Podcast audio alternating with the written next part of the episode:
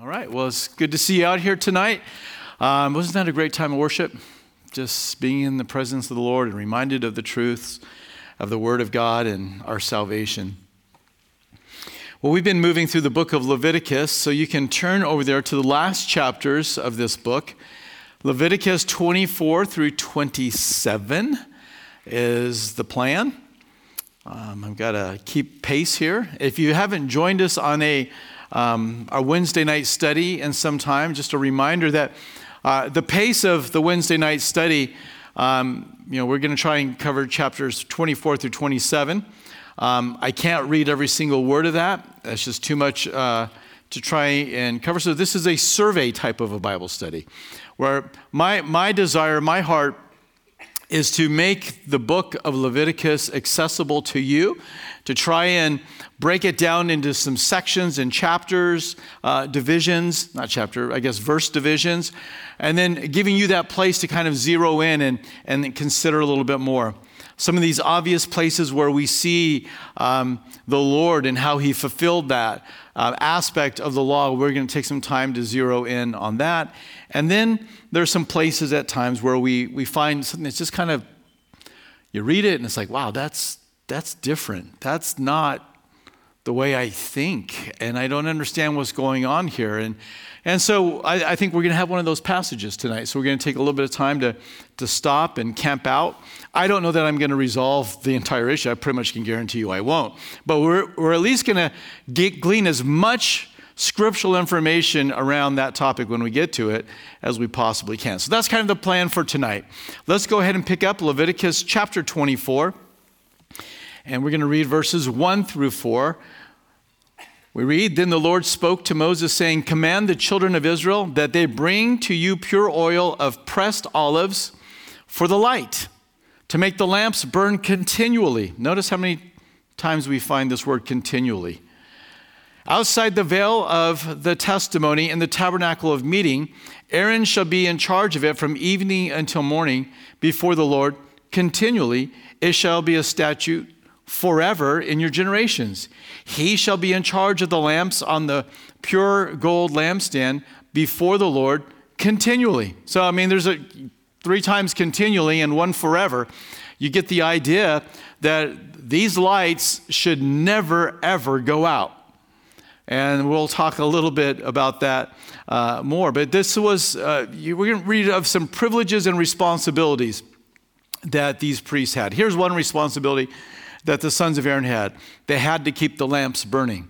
It's, it's that menorah that was there, um, not in the most holy place, but just outside the veil. So, the most holy place is where the Ark of the Covenant is. You have a veil, and outside of that, you had um, these, uh, well, of course, in Solomon's temple, you had these solid walls, but in the tabernacle, you had layered um, different material fabrics that were over there. So if you didn't have the lamp, you weren't going to see what was going on in there. So, I mean, on one hand, it's just re- it's really practical um, that you might be able to see. But there's also something more than that. This represents the eternal light of the Lord that should that has never gone out nor will ever go out and never fails to illuminate and to give us guidance and direction. In John chapter 10, verse 22, we find Jesus at a feast that's called the Feast of Dedication. You know this better by the name, anybody know? Hanukkah. And so it's, it's at the Feast of Dedication, which I'm going to explain to you in just a moment. Jesus was at this non mandatory feast. So we read of the seven mandatory last week. You don't remember me mentioning that one, and you don't remember reading it. But this was another feast that they had. It was a non mandatory feast, but it commemorated the cleansing of the temple after uh, a man by the name of Antiochus Epiphanes so, you know, he, he thought highly of himself. He thought he was an epiphany to everybody. Um, but, the, but he was a crazy man.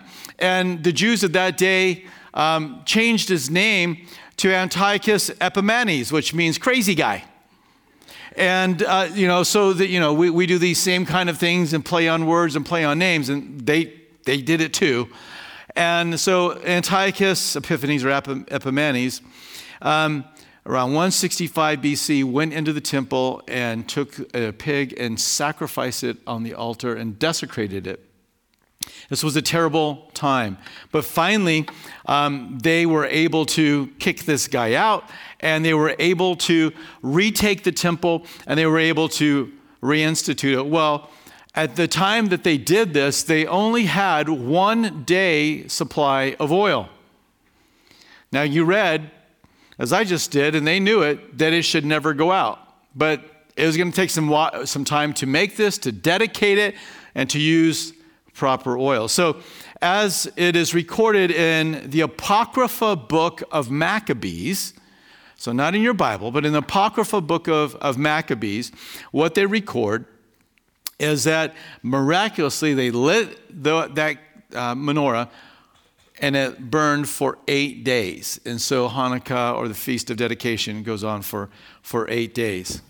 The significant piece in all this is in John chapter 8, verse 12, during the, the Feast of Tabernacles, Jesus declared that he was the light of the world and that whoever would follow him, follow him would not walk in darkness, but would have the light of life.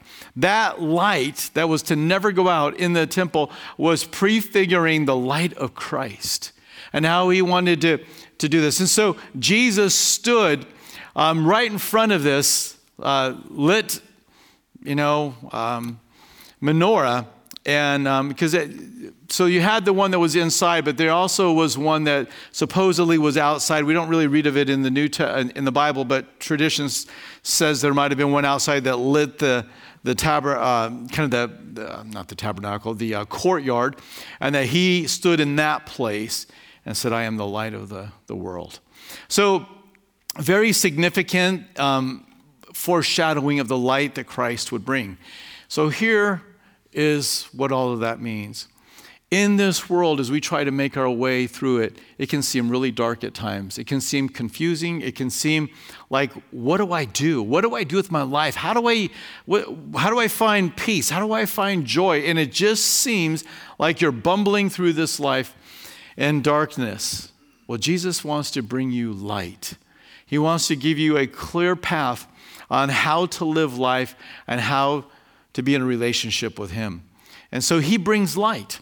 Light brings comfort. Light brings um, security. Light brings um, an awareness of the surroundings. And I, I, honestly can't imagine trying to live life on this planet right now without the light of Jesus Christ in my life.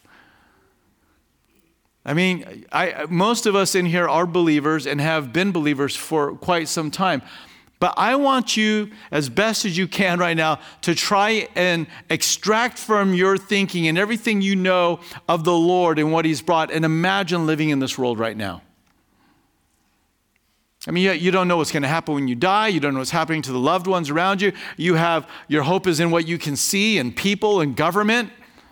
And, and, and what do you do with that? And, uh, you know, this is the world and how they feel this is how we were outside of Christ. Christ is the answer for our lives. And so you got to come to the light. You got to come to Jesus. You have to receive Him, and, and He'll give you that salvation. But then He also just gives light to your everyday walk with Him. He shows you where to go, He shows you how to conduct yourself. And I encourage you to follow closely in that light. If you're following Jesus and it seems like everything is getting dark around you, I would ask, how far away are you from him? When's the, are, you, are you sticking right on his heels? You know, or is it just, is he like just this like light that's shining in the distance? You can see the light and you know the general direction, but you can't see what's in front of you. You need to be, you need to stay close to Jesus. And um, prayer in the Word, um, fellowship together. These are all ways in which that light shines in our everyday life. Well, in verses 5 through 9, another privilege and responsibility the priest had was to take care of the bread of the tabernacle. And so um, you see in verse 6, they were to set them, the bread, in two rows, six in a row, which gives you 12. And it was placed on the pure gold uh, table. And that was representing the 12 tribes of uh, Israel, and Uh, this is also called the bread of presence, that the Lord is in the presence of them. So it represented the presence of the Lord. But these 12, tri- these 12 loaves represent the 12 tribes. In verses 10 through 16, um, there is a, a, a question that comes up as to what should we do with this man who was the son of an Israelite woman whose father was an Egyptian, and he has blasphemed the Lord. Now, they knew what to do with somebody who was an Israelite, and that was they were to be put to death for blasphemy. But what do you do with somebody whose father is not an Israelite? Is it the same responsibility? Is it the same action? And the answer is everybody must fear God. To despise God verbally or in action may not rank as a big deal to some, but evidently to God, he sees it as a serious crime. And so the instruction that he gives in verse 16 it says, Whoever blasphemes the name of the Lord shall surely be put to death. All the congregation shall certainly stone him, the stranger as well as him who is born in the land. When he blasphemes the name of the Lord, he shall put uh, he shall be put to death. So to uh, blaspheme the Lord um, was a serious offense and the Lord is trying to say, I'm in your midst and I am holy, and you can't do that. And so I think for many, their, their senses would be shocked at the idea that you would have to walk with this kind of respect and this kind of reverence and worship to the Lord. But that is what the Lord wants from us. Now, listen, we don't go around stoning people today for things like that. We are not the nation of Israel. We do not fall under the, the civil government of the nation that God was establishing for them. This was a nation that was given laws on how to govern themselves. And so while it was in place and it was what was how the nation was supposed to function, we do not pick these things up and then pull them over into you know, the secular governments and then begin to pick and choose which ones we're going to to, to walk out. So, you know, we don't, we're not going to stone anybody um, because of this. If you do, you're probably going to end up in jail. So, this is kind of how we make the distinction, though. Um, and, you know, if you are new to our study here through the Old Testament, we have spent a lot of time talking about how we are not under the law. Um, we are not under the civil aspects of the law. We are not under the ceremonial aspects of the law. And so, um, you know, this is how you kind of, well, do we do this today? No, we, we don't do this today because that was for them, and the law has now passed away, and so the church does not fall under that. Although you can find in church history um, different kings, different um, religious leaders at time who would take elements of this and they would try to uh, make that a part of the government of the day anyway, just, just kind of a, a, little, little thought for us to consider. Now, verses 17 through 23, he begins to talk about um, if you commit a particular crime, that it should, it should be in, the punishment should be in keeping, which is interesting coming out of the one where if you blaspheme the Lord, he shall be put to death. The next verses then talk about um, basically an eye for an eye and tooth for tooth. Um, it says, And whoever, uh, verse 17, whoever kills any man shall surely be put to death. Whoever kills an animal shall make it good, an animal for an animal. If a man causes disfigurement of his neighbor, as he has done, so shall be done to him. Fracture for fracture, eye for eye, tooth for tooth. As he has caused disfigurement of a man, so shall it be done to him. And whoever kills an animal shall restore it, but whoever kills a man shall be put to death. You shall have the same law for the stranger and for one from your own country, for I am the Lord your God. Verse 23 Then Moses spoke to the children of Israel, and they, t- uh, and they took outside the camp him who had cursed and stoned him with stones. So the children of Israel did as the Lord commanded. So the, the punishment must meet the crime. The punishment for blasphemy is death. This is how serious it is to blaspheme our Lord. It is no small deal. But now, some of you probably are thinking about what Jesus said that, you know, it should be an eye for an eye, a tooth for tooth. Um, and that if somebody slaps you on the cheek, though, you know, turn and offer your other cheek. So, which is it? Is it eye for eye, tooth for tooth? Or is it if somebody does something wrong to you, you know, forgive it, let it move on? And I think what is so important as we think about the Sermon on the Mount when Jesus said, if somebody slaps you on the you know, right cheek, turn and let them slap the other also, um, is, and, and he begins it by saying, you've said, and you've heard it said, an eye for an eye and a tooth for tooth. Well, this is where they heard it. But this was instruction for the civil government. This was not instruction for you and an altercation you had with your, your, uh, your neighbor that didn't require the civil government. And so they had come to the place where, and the idea here is, is that when the government is going to be um, observing a crime and then trying it and then punishing it, make certain that you don't over punish or under punish.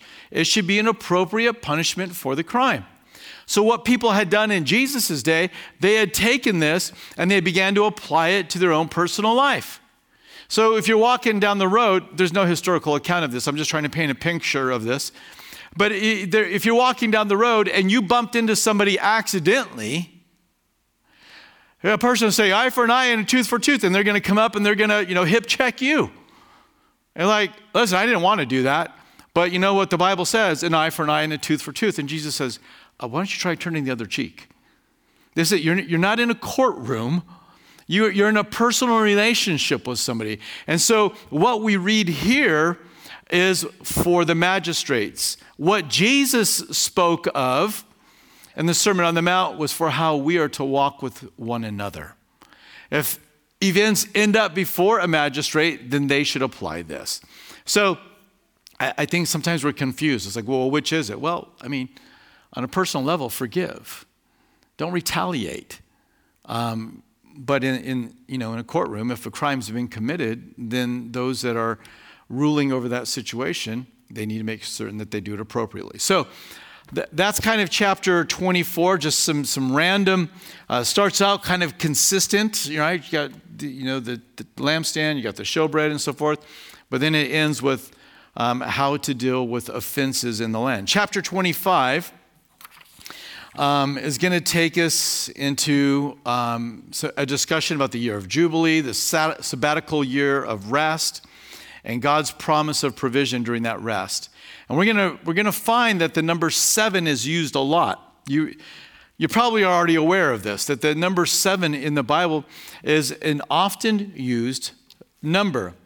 Um, Israel's calendar functioned on a series of seven. Um, seven weeks after Passover came Pentecost. The seventh month of the year introduced the Feast of Trumpets, the Day of Atonement, and the Feast of Tabernacles.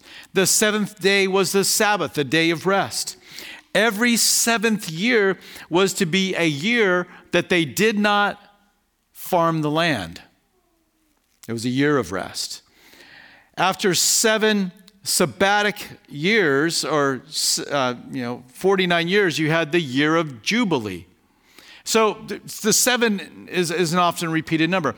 In Daniel chapter 9, when God gave Daniel um, an overview of the prophecy for the nation of Israel, he said there will be 70 weeks or 77 year periods of time. So again, you see the number 70. 69 of those 70 are fulfilled, and there only remains one last seven year period for Israel's history which is fulfilled in the book of Revelation, chapters 6 through 19, called the Great Tribulation. But the number seven is prominent um, from beginning to end in the Bible. It's, it's a significant number. But let's read verses 1 through 7 and just kind of find out what we have here as it relates to the sabbatical year of rest. And the Lord spoke to Moses on Mount Sinai, saying, Speak to the children of Israel and say to them, When you come into the land which I give you, then the land shall keep a Sabbath to the Lord. Rest. Six years you shall sow your field, and six years you shall prune your vineyard and gather its fruit. But in the seventh year there shall be a Sabbath of solemn rest for the land, a Sabbath to Yahweh. You shall neither sow your field nor prune your vineyard what grows of it of its own accord of your harvest you shall not reap, nor gather the grapes of your unintended vine, for it is a year of rest to the land. And the Sabbath produce of the land shall be food for you. For you, your male and your female servants, your hired man, and the stranger who dwells with you, for your livestock and the beasts that are in your land, all its produce shall be for food. Now, you have to look at this and just think could you imagine if you were a farmer and you got an entire year off? At least of a lot of your responsibilities, right? I mean, so yeah, every every seventh day you were to rest. Every seventh year, um, the land was to rest. And so this is something, though, that they really struggled with. As a nation, uh, we don't see them ever fulfilling uh, this. There's no evidence that they ever did this. And as a result of this, God is going to take them out of their land and He's going to take them in exile over to Babylon. And they are going to be in Babylon. Does anybody know how long the, the exile was? 70 years.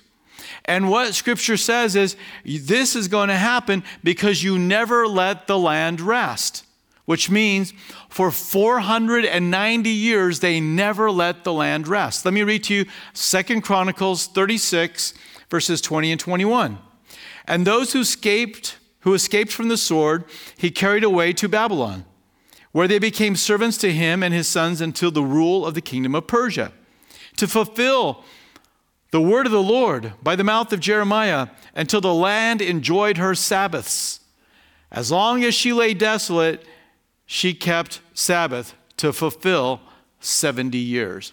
So for 490 years, they never did this. God says, You owe me. I'm kicking you out of the land, and my land is going to get rest for 70 years.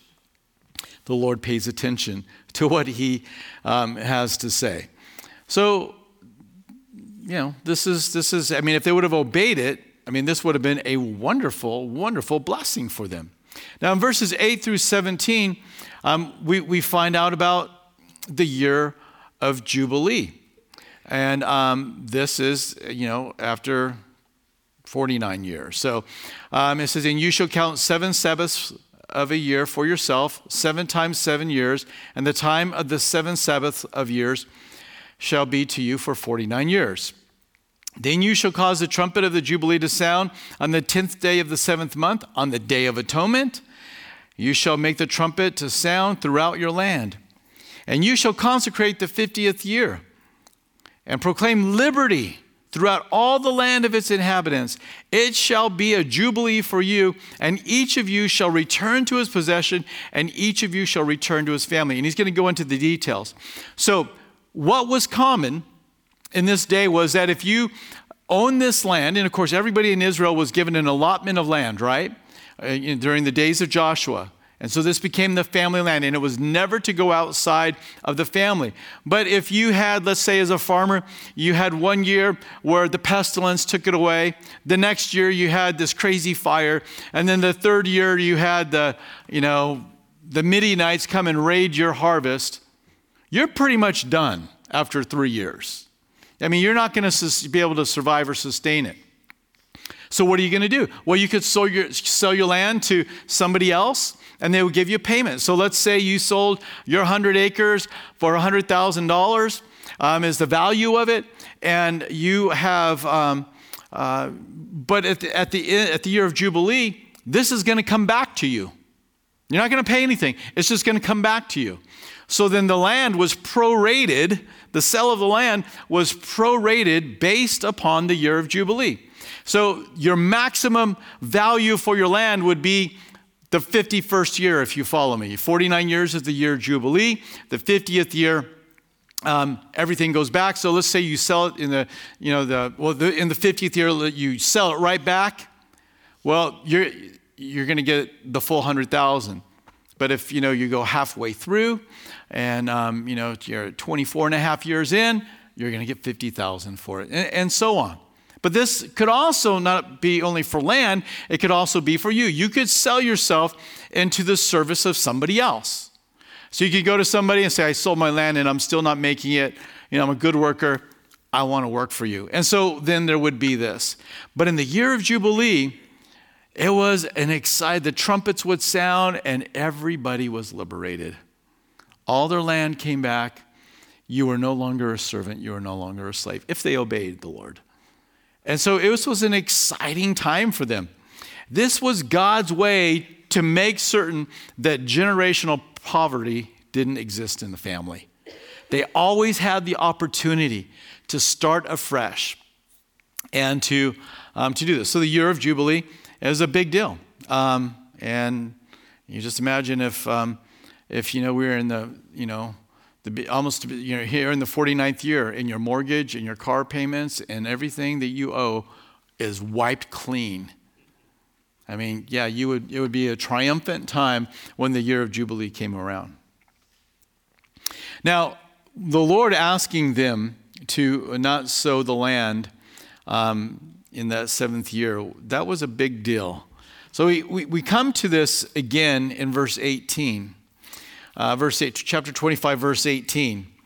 And let's read. He says, So you shall observe my statutes and keep my judgments and perform them, and you will dwell in the land in safety.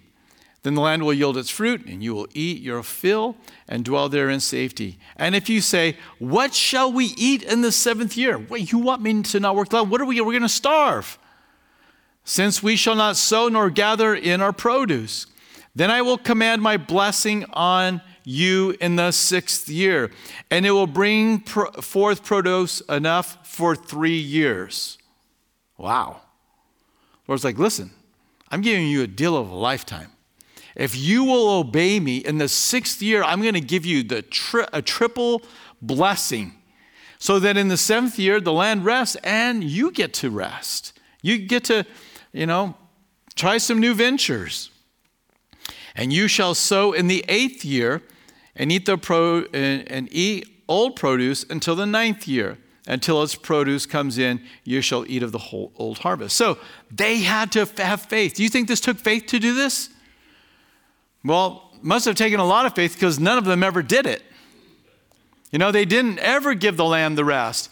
Because it's like, oh yeah, year one, man, we're next time we're gonna do this. We're gonna let the land rest. But then you get into the end of you know the sixth year, you're like, yeah, I don't know. I mean, I don't know if we're gonna have enough. I mean, look, we had look at this great harvest. We had triple the amount. Isn't that amazing? Just think next year, if we even have a normal, how much further ahead? And it's like, no, no, no. That is to provide for you. And so they had to have faith, but they thought they knew better. And they were wrong, and their future generations paid dearly. So often we think we are in control. But what can we do apart from the laws of nature functioning God, as God has ordained them? Well, I've got to do this every single year. Every single year, I've got to plant the, the, the crop and I got to harvest it. You know, that needs to happen. You know, you put it in the ground, but what causes the, the, that seed to germinate? What, what can you do to make that seed germinate? God has written in that information to that seed. You, you, know, so the farmer can think, well, I've got to do this because I'm in control. If I don't do this, I'm not going to have anything to eat. But wait, you're not in control of anything, really. Can you make the water fall from the sky? Can you keep the pestilence away? Can you make the earth, you know, give the nutrients that's needed? Can you cause the seed to germinate? You're not in charge of anything. And whatever we are in charge of, it's the skill and it's the talents, it's the ability that the Lord has given us to do any of that. And so, what is the takeaway for us? Well, I think that, you know, takeaway is when we begin to think that I got to work, work, work, more work. I have no time to serve Jesus. I've got to do this. I got to do more. I don't have time to be there for my family. I don't have time to worship because I got to do all this stuff. You can't work tomorrow if God doesn't give you the ability to do it. If you don't, if God doesn't wake you with strength, you're not going to do it. If all of a sudden everything gets scrambled in your head, like Nebuchadnezzar, what are you going to do? And so we think we're really in control. I've got to do this, and I don't have time for that. And the Lord's like, But I have told you to seek first my kingdom. And you're saying you don't have time to do that because you've got to work on all this other stuff. But I'm the one that's giving you the ability to work on that stuff anyway. And so we, we, we think we are in charge when in reality we're not. And God, in His grace, wakes us up to that, doesn't He? And so I think the lesson for us is that what does God require of my life? Open up the scriptures, read, and find out what He requires from you and do it. Like, well, I don't see how it's going to work. I don't get this, you know, work the land for six and then there's going to be triple the amount for the next few years. I just, that doesn't make sense. It just doesn't work that way. Unless God says it works that way. And then it does work that way. And so this is where faith comes in. I, I believe in the Lord. Now, in verses 23 and 24, uh, through 34, excuse me, we get information about the kinsman redeemer. So let's say in you know the year of jubilee just happened and then in the you know the third year after the year of jubilee you sell all your stuff and you're like man we've got to wait 46 more years to be set free. I don't know if this is ever going to come about. Well the lord made a provision to free themselves from slavery and also to free their land from who you, whom you sold it uh, to. And this is called the law of the kinsman redeemer so a near relative maybe found out later that you, you were too embarrassed to say anything to them. And then they end up finding that you sold the land. You're like, wait a minute, this is family land. And you sold it to these, you know, the, the tribe of Asher. Why would you do that? You know, this is the tribe of Dan. We should we got to keep it all within our own clan here. And so then that that family member could go and say, listen, um, you know, he sold the land to you at a value of 46 years, and so I'm going to pay that off. And that land is going to come back into the family. And so then it could, it could be in the family. And, and so this is one of the ways in which it worked. It also um, was such that if you, your brother or near of kin um, died and didn't have any children, that you could raise up children for uh, him through that widowed wife. And this kind of leads us into the whole book of Ruth. This is a great story. I don't know if any of you have read the book of Ruth lately, but Naomi and her family sold their land in Israel and they fled to, uh, to Moab in a time of famine. And while in Moab, Naomi's husband dies along with her two sons. Uh, Naomi returned to Israel with along with her daughter in law, Ruth, who had no children. They had nothing. They returned to the land, Bethlehem, at the time of harvest.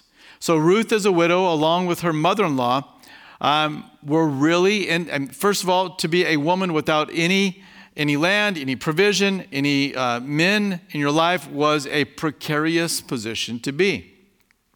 But God had made a provision in His welfare program that when you were going through and you were uh, harvesting your crop, you couldn't go to the edges of your, your field. And if you couldn't go through it a second time, and whatever the harvesters dropped on the ground had to stay on the ground. And so you'd have the harvesters going through, and behind them would be those which are called the, anybody know what the word is? The gleaners. They would pick up what had been dropped. And so Naomi says, You're the young one. Ruth, Go and do this gleaning. So she goes. She goes into the field of Boaz. And Boaz sees this single woman out there doing this work. He's like, Who is that lady? He's a single guy. And um, she must, she was a looker. And she's like, Who is that? I said, Well, that's, that's, that's Ruth. She's a Moabitess. That's Naomi's daughter in law. The, you know, her husband died and didn't have any children. He's like, Will you make sure when she comes, if she walks ahead of the, of the harvesters, don't stop her, just let her go. And if she comes up behind you, drop a whole bunch. And so at the end of the day, she's going home with all of this grain, and she walks into the house, and Naomi's like, What in the world? How, how? Nobody gets this kind of amount of grain. She goes, I don't know, I just, just did it. She goes, Whose field were you in? Said Boaz.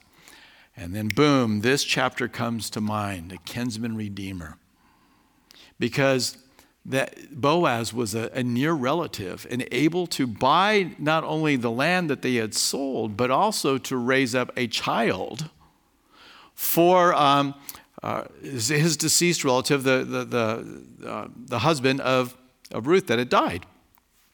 So eventually the story unfolds, and this is exactly what happens. But there was one that was closer of a relative than Boaz, and that was Boaz's brother. And he comes and says, Hey, that field is available. He's like, That's a good field. I'm going to buy it. He goes, Yeah, by the way, um, he has a widow and she has no child, so you get to get her too. It's like, I don't think my wife's going to go for that. You can have the field and the wife. He's like, Okay, if you insist, which is what he wanted the whole time. So he gets the field and he gets the bride.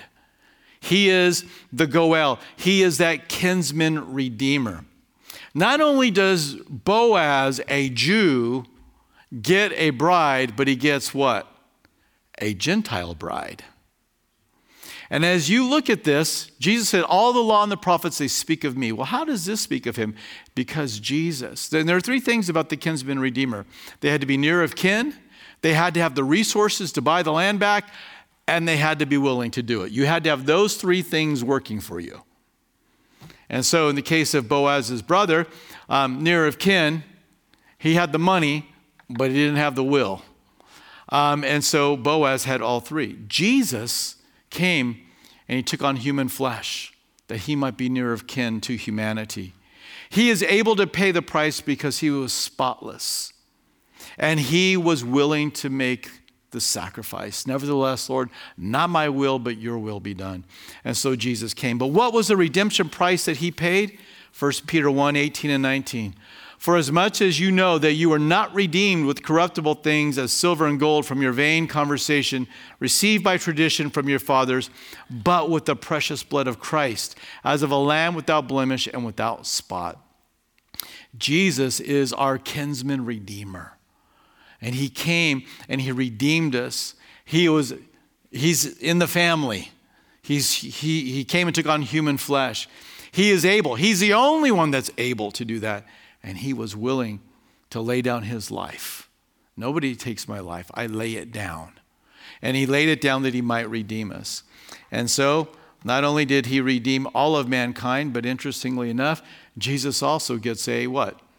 A Gentile bride coming together in one new family called the church with Jews.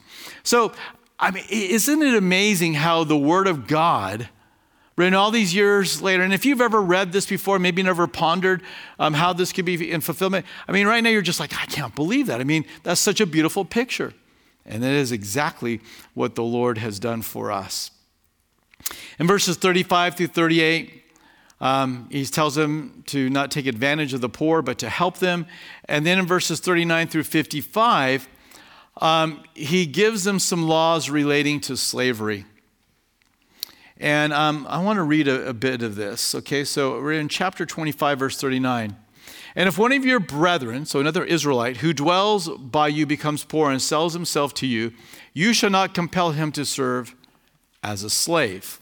So there's a distinction between a servant and a slave in, in, in these words. He shall be as a hired servant and a sojourner, he shall be with you, and he shall serve you until the year of Jubilee. And then he shall depart from you, he and his children with him. You don't get to keep his kids. And shall return to his own family, he shall return to the possession of his fathers. For they are my servants, whom I brought out of the land of Egypt. They shall not be sold as slaves. You shall not rule over him with rigor, but you shall fear your God. And as for your male and female slaves, whom you may have from the nations, so not Israelite, that are around you, from them you may buy male and female slaves. Moreover, you may buy the children of the strangers who dwell among you, and their families who are with you which they beget in your land, and they shall become your property. And you may take them as an inheritance for your children after you, to inherit them as a possession. They shall be permanent slaves. But regarding your brethren, the children of Israel, you shall not rule over one with rigor. Now, if a sojourner or a stranger close to you becomes rich, and one of your brethren who dwells by him becomes poor and sells himself to the stranger or sojourner close to you, or to a member of the stranger's family, after he is sold, he may be redeemed again. One of his brothers may redeem him. So, again, this kinsman redeemer picture. or his uncle, or his uncle's son may redeem him, or anyone who's near of kin to him and his family may redeem him, or if he's able, he may redeem himself. Thus he shall reckon with him who bought him the price of his release according to the number of years. So, again, a prorated price. So, as you read this, um, you know, we're okay with the first part of somebody selling themselves into slavery. And then he says, hey, treat them with kindness, don't treat them with rigor. But then we come to this section, but if there's somebody of the other nations, and this happens, well, then you can own them as slave and they can actually become your property and they can actually pass down generationally. And I would imagine that when most of us read that, it feels very uncomfortable. I, it feels uncomfortable to me to read that. So I want to dive into this a little bit, but let me just give you the, the short answer up front. We have to trust the Lord who He knows what He's doing. And while we stand on the other side of um, a slave trade that is a black mark on this country, and not just ours, but on our country. We're, we're, civil war was fought, people were enslaved, people were mistreated, people were killed, people were taken advantage of. And we know that and we see that and we understand, I would hope you do, that this was an evil thing. But yet we read here of this going on. So, how do we begin to answer this? And let me say, first of all, um, I'm not going to be able to give you the 11th commandment that says, Thou shalt not commit slavery. It's not in there. You can look for it, it's not in there. But I think there are some other things that are part of this topic and what the Bible has to say that we need to think upon. Um, so, many will look at this and they say, This is why I don't believe in the scriptures as being inspired of God. If I can't trust it on this issue, how can I trust it about marriage or sexuality or even my salvation? But I want us to think about what both the Old Testament and the New Testament has to say, and I want to think about the end product of what has come about because of these truths, because of these principles. So in the Old Testament, laws were given that limited slavery, forbade harsh treatment, and that was so common in the world. In the New Testament, um, it focuses upon the heart of an individual and it seeks to have a collective group of uh, uh, individuals to end up eventually bringing a change about and, and that is what happened. So there are many social issues in the New Testament that are not addressed, that are, that are corrupt and sinful and evil, and an answer is not given to go and overturn these institutions. But if you're a slave, you're told how to behave yourself. If you're a master, you're told how to conduct yourself. And so we'll look, we'll look a little bit more at that in just a moment. But in the first century world, um, there was about 60 million slaves in the Roman Empire. Um, so just a huge number. Now, some, I think, in trying to, Christians, pastors, and trying to answer this and say, but you know, the slavery in the, in the, in, at this time was not as bad. Now, if you were an Israelite servant, it was not as bad. If you were a slave inside an Israeli family and they obeyed the law, it was not as bad. But in the first century world, when all these slaves were uh, part of the Roman Empire, to think that it was not bad is that's not real. Could you have a good master? Yes, you could. You could have a good master. That, that is completely possible. But you were mistreated and you were abused often. This is the way it, it took place. So I don't want to sugarcoat it. I'm trying to just take an honest look at this. Um, and there are some differences. I, you know, we don't so much see this today, but somebody could go and, as we just read, they could sell themselves into slavery or into servitude to pay debts, to serve out a time. And, and so there, there are some distinctions. But one thing that is so significant is Exodus 21 16. And Exodus 21 16, and we studied this already, what we find out is that the practice of slave trade was forbidden. In other words, you couldn't go and kidnap somebody and go and sell them in slavery. which is the whole, what the whole system here in, in our country was based upon. You know, you had those in West Africa that were kidnapping their own people, and then they were selling them to uh, Britain or whoever the, you know, the transporters were. or They got to different locations around the world and they were sold to those people. And, and so there was this whole um, corrupt, evil system. But in Exodus 21 16, there was a limitation placed upon that. You couldn't go kidnap somebody and sell them. Um, in Exodus 21 20, you couldn't treat your slave harshly. And if you did and they died, you could, you could lose your slave if you harmed them and they lived. And if they died, then there was going to be a punishment that was going to fall upon you. Um, your slaves were to be given a day of rest. Your slaves were to be able to, uh, to participate in the feasts and the festivals. They were able to enter into the spiritual life of the country. And they were not to be sexually abused.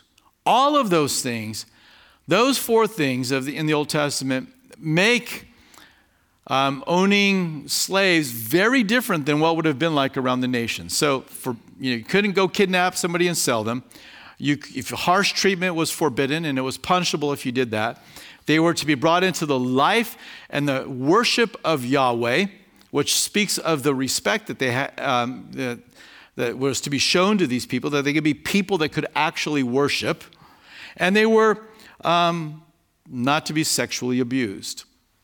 In the New Testament, again, we find that slave trade was forbidden. In 1 Timothy 8, uh, chapter 1, verses 8 through 11, it says, But we know that the law is good if one uses it lawfully, knowing this, that the law was not made for a righteous person, but for the lawless and insubordinate, for the ungodly and for sinners, for the unholy and profane, for murderers of fathers and murderers of mothers, uh, for manslayers, for fornicators, for sodomites, for kidnappers.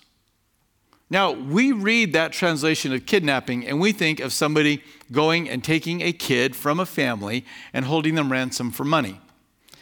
But actually, um, and this comes from the complete biblical library, andropodistes is the word that's used for kidnappers. And, and I think I, is it up there? Okay, good, it's up there. And, and I did a search on five of the top um, lexicons, Greek lexicons, dictionaries for this word, and they all almost said exactly this. Andropodistes is used of those who trafficked in human beings, whether by enslaving free men or stealing slaves for others, uh, of others for resale. So in the New Testament, it's in Exodus as well, this was forbidden. There, a, there are ways in which it did function and it did happen, but it was forbidden. So, if this verse would have been obeyed, guess what would have never happened in America? If the church and then society would have obeyed this, there would have never been any West African that would have ever been sold on the blocks in South Carolina. It wouldn't have happened because it was illegal to do that. It was forbidden in Scripture to do this. Now, does this rise to the level of, and thou shalt not, you know, it doesn't quite reach that point that we maybe would long for, but it does limit that. There are other things that we should see that happen in the New Testament, not just the forbidding of, of slave trade, um, but it talks about how all people should be lo- shown love and respect. All people should be shown love and respect. That certainly was not something that was going on in the slave trade in our country. Did you know that in the first century world that slaves were um, most of the time they were never given they were given a, a, simple do this, do that, but they were never educated. They were never given a kind of like a moral set of instruction. And it certainly would have been odd to receive moral instruction in the company of your master. But why is that significant? Because of the New Testament. Who does the Lord, who does the Lord address the letters to so often? It's both to master and to servant. And they sat and they sat in the same little home fellowship and as the letter arrived, it was being read. And masters, like Ephesians or Colossians, treat your servants knowing that you're going to give an account. that you have a master. Well, the slaves were, maybe they worked for them, were sitting right there. And then it, it was an exhortation to the servants show respect to your masters.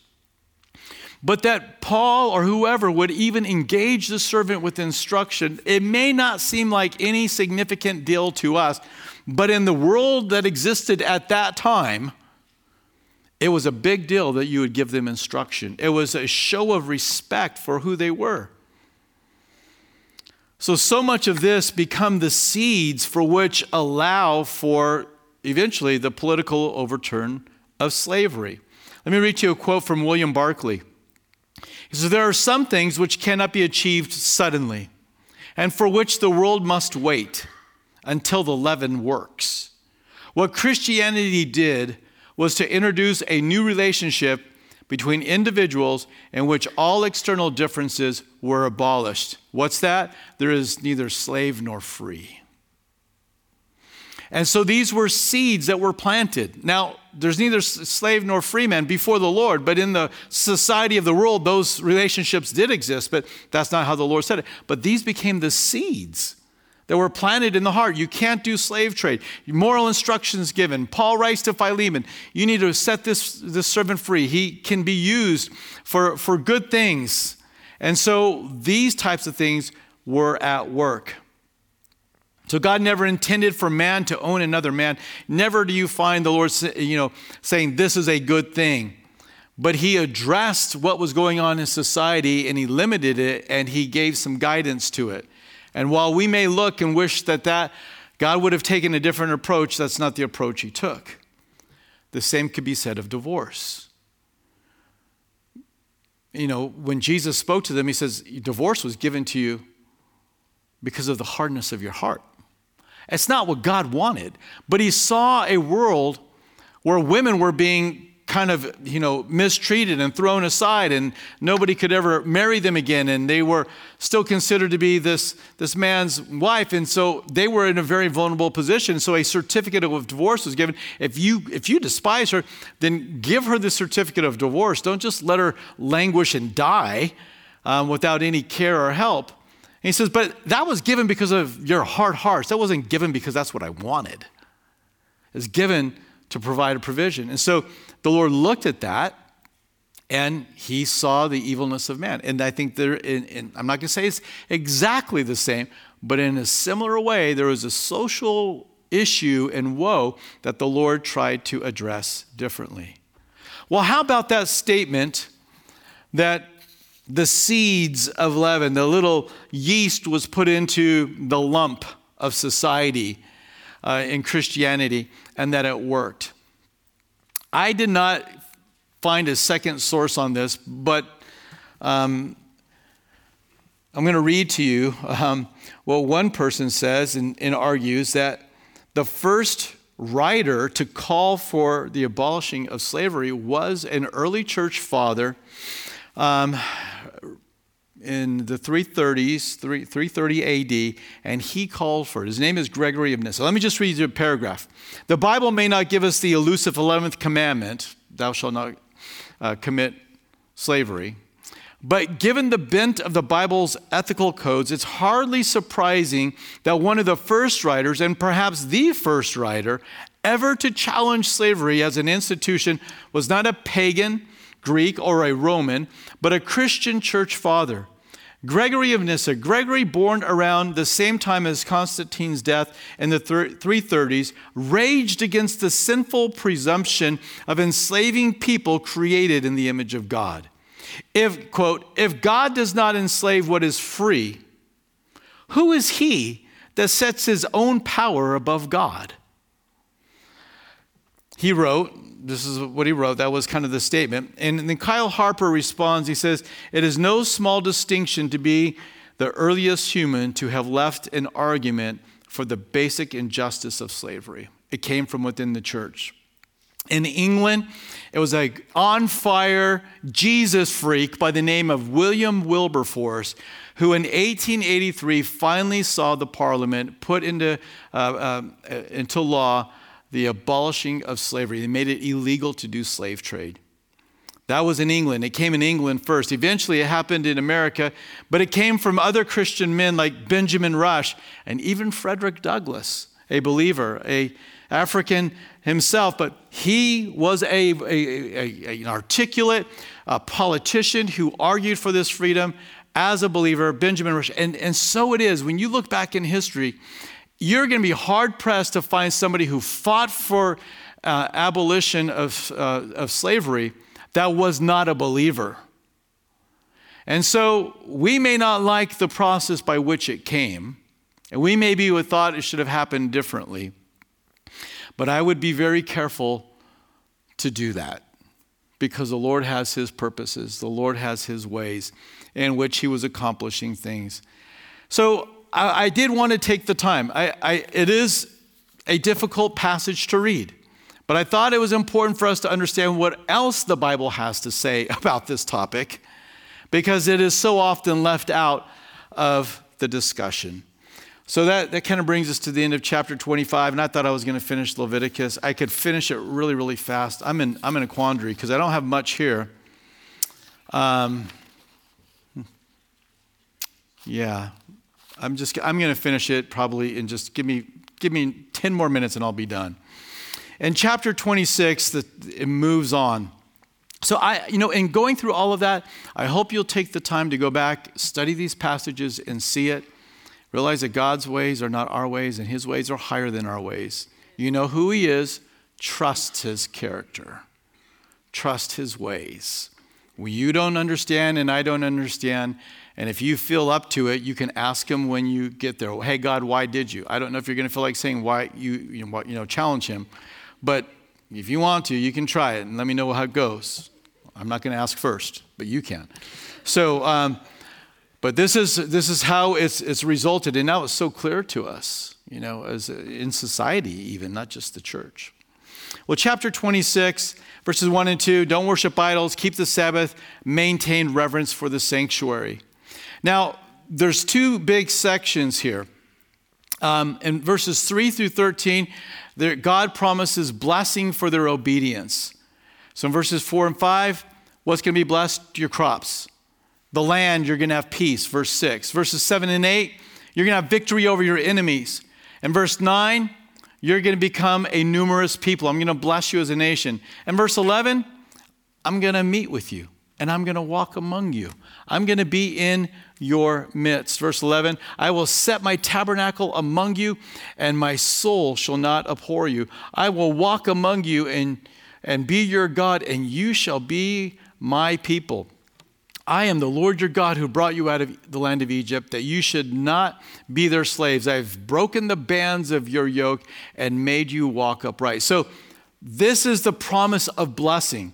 But in verses 14 through 39, there's a promise of chastisement for disobeying. In verse 16, they would have disease and their enemies would overcome them. In verses 19 and 20, the land would be unfruitful. In verse 21, plagues would come upon them. In verse 22, wild beasts. Verse 25, pestilence. Verses 26 through 29, you're going to have famine that's going to come on you. Uh, in verse 32, cities are going to be destroyed. And eventually, in verse 33, you're going to go into exile. But look at verse 40 through 46 with me, because here's a promise of restoration. He says, This may all happen, but I, I promise this also.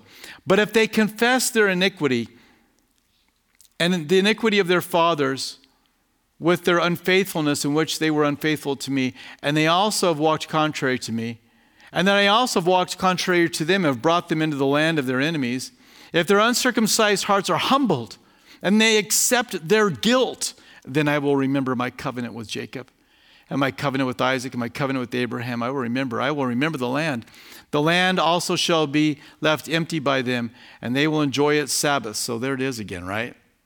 You're gonna, he's going to get his 70 years that they didn't honor. And he just goes through and he talks about this Restoration, verse 45 For their sake I will remember the covenant of their ancestors, whom I brought out of the land of Egypt in the sight of the nations, that I may be their God. I am the Lord. These are the statutes and judgments and the laws which the Lord made between himself and the children of Israel on Mount Sinai by the hand of Moses. So if they confess their iniquity and the iniquity of their fathers, and if they will humble themselves, the Lord says, I'll bring you back. I will bring you back.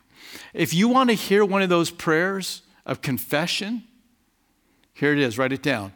Daniel 9, verses 1 through 19. Daniel recognizes in Daniel 9 that the 70 years are nearly up, and he offers up a national prayer of repentance for both himself and his forefathers, and he humbles himself before the Lord. You might want to read that on your own.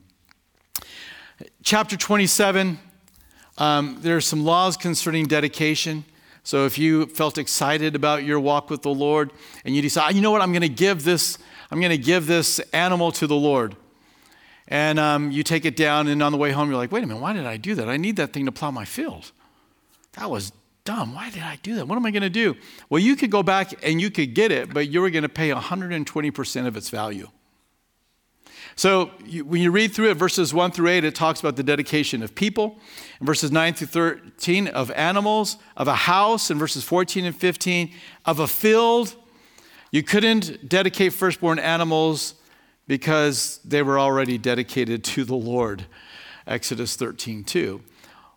But if you made these dedications to the Lord, which you could do, which is over and above um, the tithe. You just were wanting to give an offering to the Lord, but you ended up regretting it later. You could go get it back, but you were going to pay an extra 20% to remind you that you should not be rash with your dedication and with your mouth. Proverbs 20, verse 25 It is a snare for a man to devote rashly something as holy and afterward to reconsider his vows. It's a snare and it's costly. So today, does, can we just say whatever we want to the Lord and commit to it and then walk away and no big deal because we're under the new covenant. It doesn't matter. God's grace, it's all right. I commit things to the. Lord. You know what? I'm not asking for 20%, okay, over and above what you maybe dedicated to the Lord and did. I'm not going there. But I think we should be very careful when we open our mouth and dedication to the Lord. Lord, I'm going to do this then do it. Follow it out. Now, if it ends up obviously not something sinful, but you know, I, we need to be mindful that what we commit to the Lord, that we actually follow through with. I mean, it, that, that works between us. You expect somebody to be true to their word to you. So if you've dedicated something to the Lord, I think you should carry it out unless there's clear indication that you shouldn't. So, you know, I've been actually pondering something in my own mind that's related to this. It's like, all right, Lord, I'm, I'm thinking I need to give something to you. And I've been praying about it. And I today, when I was going over this, I'm like, mm, I better be, I need to really be mindful before I, I commit to, to doing that. Because once I do it, I need to follow through and I can't, I shouldn't just be backing out. All right, so maybe there's not a, somebody that's to hold me to 120% value. But my word to the Lord should be true. And he is holy, and he should be reverenced. The book of Leviticus, a practical guide for both the worshiper and the priest. It helped with a lot of their calendar, it helped with how to come and worship before the Lord, how to seek the Lord, how to come and worship this holy God. But God is still holy today, and we are still called to walk in holiness. Therefore, having these promises, beloved, let us cleanse ourselves from all filthiness of the flesh and spirit, perfecting holiness in the fear of God. Having these promises. Do you know what the promises are that precede it? It's almost word for word what we just read in Leviticus. In 1 Corinthians chapter 6, we read, Therefore, come out from among them and be separate, says the Lord. Do not touch what is unclean, and I will receive you. I will be a father to you, and you shall be my sons and daughters, says the Lord Almighty. Therefore, having these promises. So the Lord talked about being in the midst of the nation of Israel. And He says, You're going to be my people. And so, knowing our relationship with the Lord, just like for the nation of Israel, and having Him in their midst, knowing that we are the people of God, we should walk in holiness. We should walk in holiness. We should be, actually, as it says here, perfecting holiness in the fear of God. The word fear I didn't look it up, but I know the common Greek word for it. And somebody else, if you know, you can look it up. But I bet this word for fear is phobos. It's where we get our word. Do anybody want to guess? Phobia. phobia. Now, I'm not saying we should have a phobia about God, but you get a sense of the power of this word. This isn't just simply, I respect him. It is that. But it's like he's a holy God who holds my next breath in his hand, who holds my eternity in his hand. I should perfect holiness in my life out of a, a godly fear of who he is. And I shouldn't just go and live however I want to. So while Leviticus has a lot of laws that have no application to us today, the principles of holiness and the principle of worshiping God and the principle of of um, uh, having God in our midst, these are all things that transfer over into our walk with Him today. And in such a wonderful way, Jesus is the substance of all of these shadows. And this is what we read in Scripture. Jesus said, Hey, the law and the prophets, it's all about me. It's all about me. And so, May we learn to walk in holiness. Father, thank you for your word, your truth. We ask that you would, you would strengthen our hands, Lord, to follow you completely and totally, that we hold nothing back. Lord, you are a good God and you are deserving of all things, Lord.